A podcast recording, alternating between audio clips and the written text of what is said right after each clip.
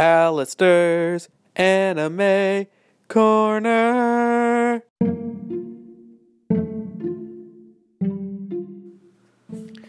Okay, so I know that it's been a while since I had an episode in general, and it's also been a while since I've talked about Crunchyroll in general, but considering the fact that the Crunchyroll Funimation partnership has ended due to lawyer reasons, and the fact that we are basically beginning to see cracks in how Crunchyroll kind of works. I kind of need to use this podcast in order to basically just ask the question why? Why did Crunchyroll even become successful in the first place? Because be- we all know that Crunchyroll began as a fan subbing site, and then it tried to go legit. And while that is true, I don't think it becoming legit was the reason why it was successful. It becoming legit could have ended, had it end up going the way of Daisuki. You know, you remember how that went, right?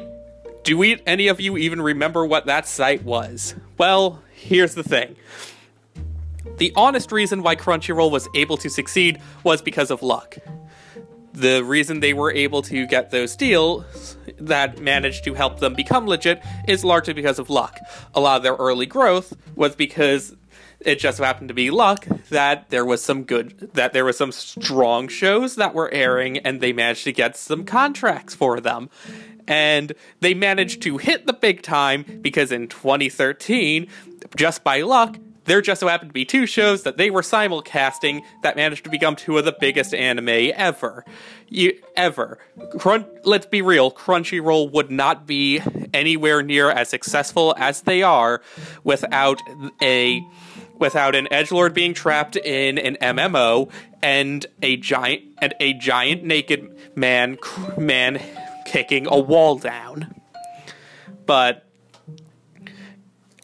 all of their all their stuff that has been successful up till now has been luck and I think with the crunch with the Crunchyroll Funimation deal falling f- ending it's kind of showing that Crunchyroll when they don't actually have luck on their side which I don't think they do anymore does not know what they're doing I mean, this should become blatantly obvious. Searching for shows in their catalog that they've tried to maintain is next to impossible unless you know that you're looking for a specific show.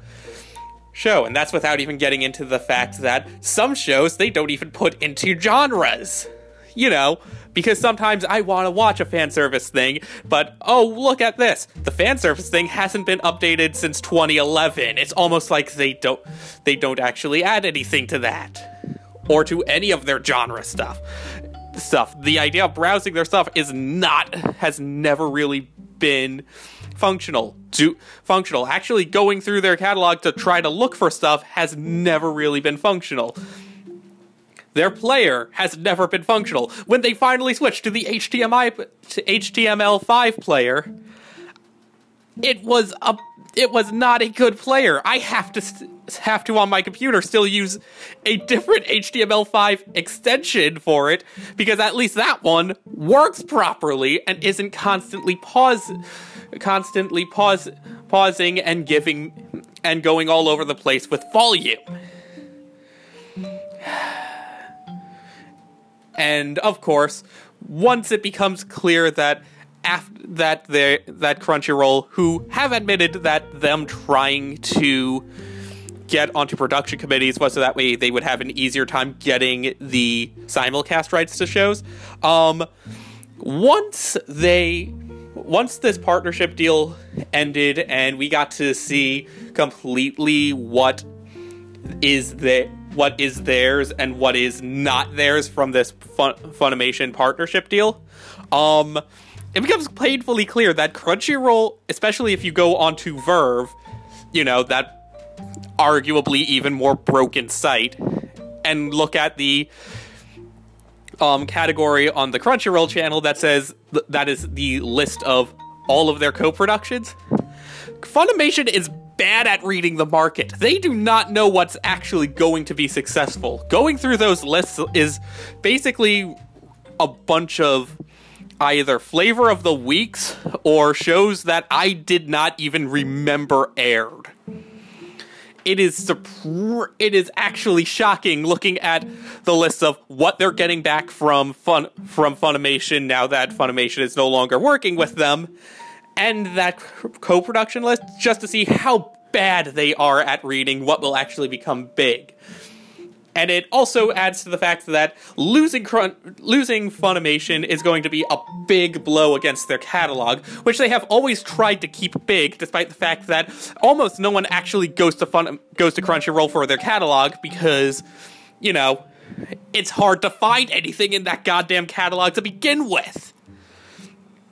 But losing that catalog means that now ever now they've lost a large chunk of why they're why people go to their site. Site. Granted, they're probably still going to be somewhat successful with their simulcasting, you know, aside from the fact of now Funimation is once again an actual competitor to them and have always been better at reading the market than them. So there's probably a good chance that there's probably not going to be as many good shows on Crunchyroll simulcasting next season than this season.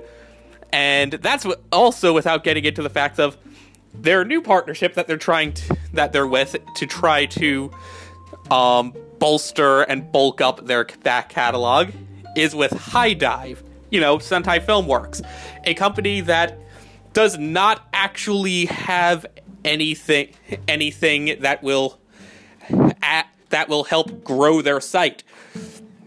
HIDIVE and Sentai, they have good shows, but they are an anime fans company. They are not going to they are not going to have anything that will entice people to go to them.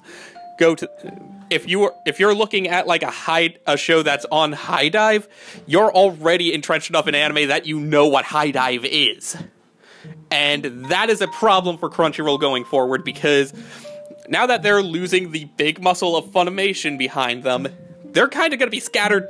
They're kind of going to be lost in the wind without direction because where do they go when they are incredibly bad at reading the market and just does don't have anything that can bolster like bolster their catalog, especially when they're when they have begun acting as a company that's licensing shows for home for home video video. That's what that's a large part of what the funimation partnership was for. And now that that partnership's done you know for any shows that crunchyroll completely has the streaming and distribution rights to what's going to happen to them now? Are they going to partner with sentai a company that is not doesn't have as big a reach as funimation in order to get these shows that, let's be real, probably no one's gonna remember in a few months. Or are or are they going to try to go back to Discotek, a company that will not that is again also niche, also not willing to do the work that Crunchyroll would probably want in order to get that wide, wide, wide reach that Funimation had the possibility to provide all of this is just on top of the incredibly bad um I don't even remember what it was called, but like that Crunchyroll original animation thing, which in hindsight I think was announced because they knew this was on the way and they needed to make and they needed to have something completely under their control and they needed to make sure to let the fans know that they are working on something like that. Problem being, of course, that they announced it way too early before they actually had anything that was worth showing off. You know, it's very clear that they wanted it to be a RWBY type deal, but you know, RWBY at least waited waited to give its announcements until it had four misleadingly good trailers before trailers before plopping the piece of crap that RWBY ended up being on everyone's lap. Crunchyroll did not wait, and instead, you instead they gave an announcement that they're working on it with a bunch of stuff that does not give confidence on it being good.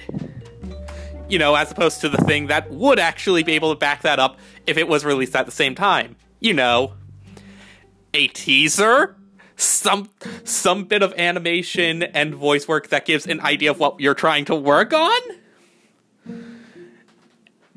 And like I said, in hindsight, it becomes clear why they made that move as boneheaded as it was. Because they're a, they're basically about to lose a large part of the market share that they have worked really hard in order to try and get. And they're going to lose it because, as it turns out, they are not actually good at what they do.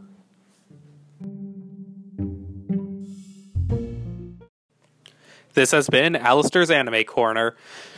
There is no regular schedule, but new episodes will come either as a review on Wednesdays or as an opinion piece or rant on Saturdays. So, so like the page on Facebook, subscribe to the podcast, and that's about it. See you guys next time.